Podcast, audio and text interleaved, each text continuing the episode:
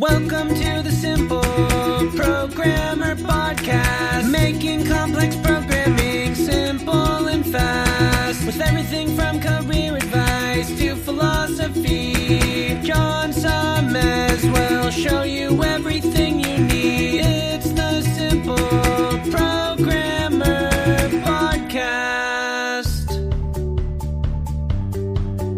Welcome to the Simple Programmer Podcast, a short mix of career advice, philosophy, and soft skills from successful author and software developer John Sonmez.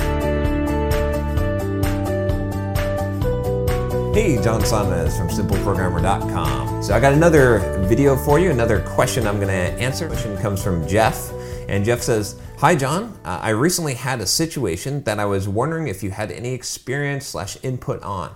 I saw a job listing that I was interested in, and it was posted several times. Uh, once straight from the company doing the hiring, and several others through recruiting firms. Uh, I wondered whether it's better to apply straight to the company." uh, through one of or, or through one of the recruiting for, firms. Does uh, does going through the recruiting company offer any advantages, or could uh, uh, could it be disadvantage uh, because of now hiring me could cost more than a similar candidate who just applied directly? Curious what your thoughts are there, Jeff. So, so Jeff, this is a great question, right? I think a lot of people are going to face this, and there's there's definitely some pros and cons to either approach, right? So if you go directly to the company, obviously, you know they're not going to have to pay as much for you because recruiting companies, the way they make their money typically uh, is that they'll get some percentage off the top of your first year salary. So usually that's somewhere around 10 and it can be even as high as 20% or, or more. Uh, and uh, you know, there's different models obviously that, that operate. But so if you think about it, if you got a 100K salary, uh, someone might pay 20, 10 to $20,000 to the recruiting firm if you come through there. Uh, so now there's a couple things to think about. If you're talking about a really big company here, right? So a big company is going to pay that fee and they're not going to pay you necessarily a higher salary just because they didn't have to pay that fee, right? If that makes sense. So like think about an HP or an IBM or an Apple. They don't care about the 10 or 20K. Uh, they, they have certain salary bands and you're going to fall into that band and it doesn't matter that, that they were able to, that you applied directly, right? That's, so there's not going to be any advantage there. So in that case, uh, it doesn't. It does. There's no real advantage to applying directly. Uh, you know. So, uh, but if you had a smaller company where they are very conscious of that cost, uh, they might be willing to pay you more or pay you a bonus if you go through them directly. You might have more negotiating power, uh, and, and you might be considered just to be a better candidate because of the cost, right? Because if someone's a small business owner and they say, well, I could pick up this guy for X amount of dollars, but if I go through this other person that was referred through a recruiter, they're going to cost me an extra ten or twenty thousand dollars. So that's the first consideration.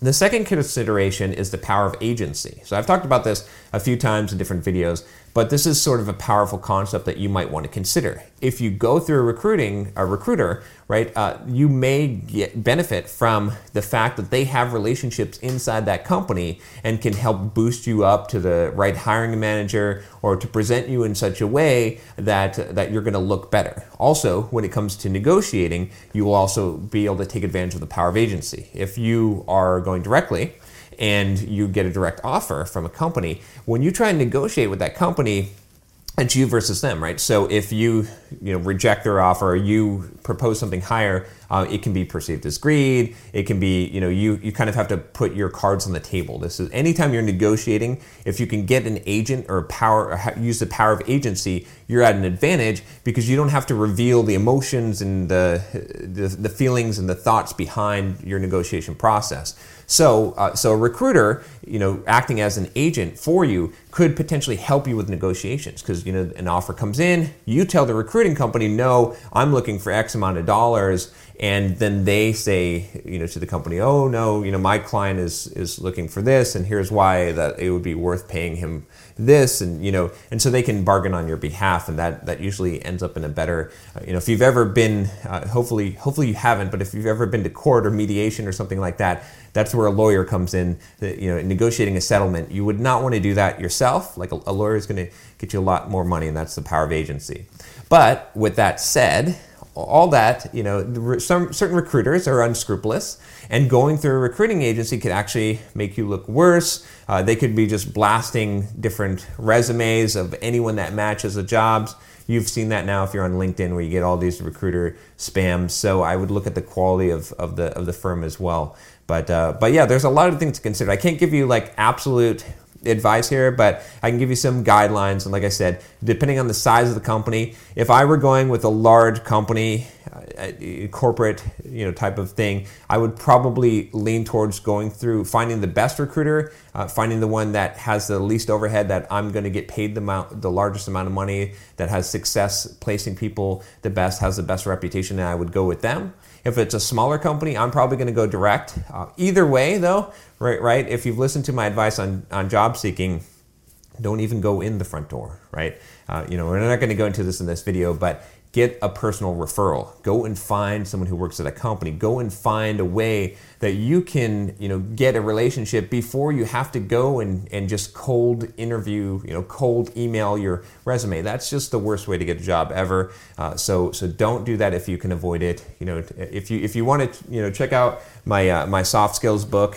here, and I've got a chapter on uh, on cracking the the interview process, you know, hacking the interview, and I talk all about that. So um, so definitely check that out if you're if you're interested. Uh, thanks for the question. This is a good question. I think everyone has to face this at some time in your career. So thanks again, Jeff. And uh, if you've got a question for me, email me at john at simpleprogrammer.com.